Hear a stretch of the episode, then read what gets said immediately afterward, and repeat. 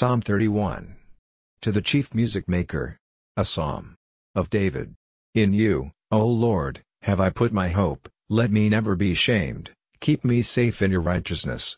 Let your ear be turned to me, take me quickly out of danger, be my strong rock, my place of strength where I may be safe. For you are my rock and my strong tower, go in front of me and be my guide, because of your name. Take me out of the net which they have put ready for me secretly, for you are my strength. Into your hands I give my spirit, you are my Savior, O Lord God forever true. I am full of hate for those who go after false gods, but my hope is in the Lord. I will be glad and have delight in your mercy, because you have seen my trouble, you have had pity on my soul and its sorrows, and you have not given me into the hand of my hater, you have put my feet in a wide place.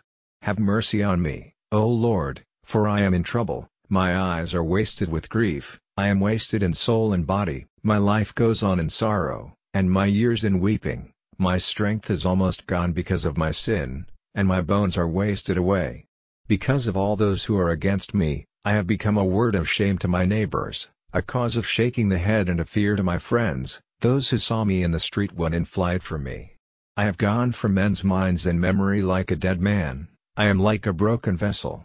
False statements against me have come to my ears, fear was on every side, they were talking together against me, designing to take away my life, but I had faith in you, O Lord, I said, you are my God. The chances of my life are in your hand, take me out of the hands of my haters, and of those who go after me. Let your servant see the light of your face, in your mercy be my Savior. Let me not be shamed, O Lord, for I have made my prayer to you. Let the sinners be shamed, and let their mouths be shut in the underworld.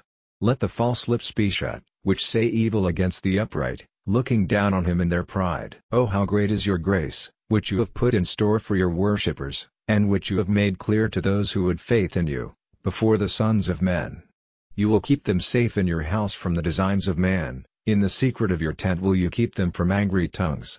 May the Lord be praised, because he has made clear to me the wonder of his grace in a strong town. And as for me, I said in my fear, I am cut off from before your eyes, but you gave ear to the voice of my prayer, when my cry went up to you. Oh have love for the Lord, all you his saints, for the Lord keeps safe from danger all those who are true to him, and gives the workers of pride their right reward. Put away fear and let your heart be strong, all you whose hope is in the Lord.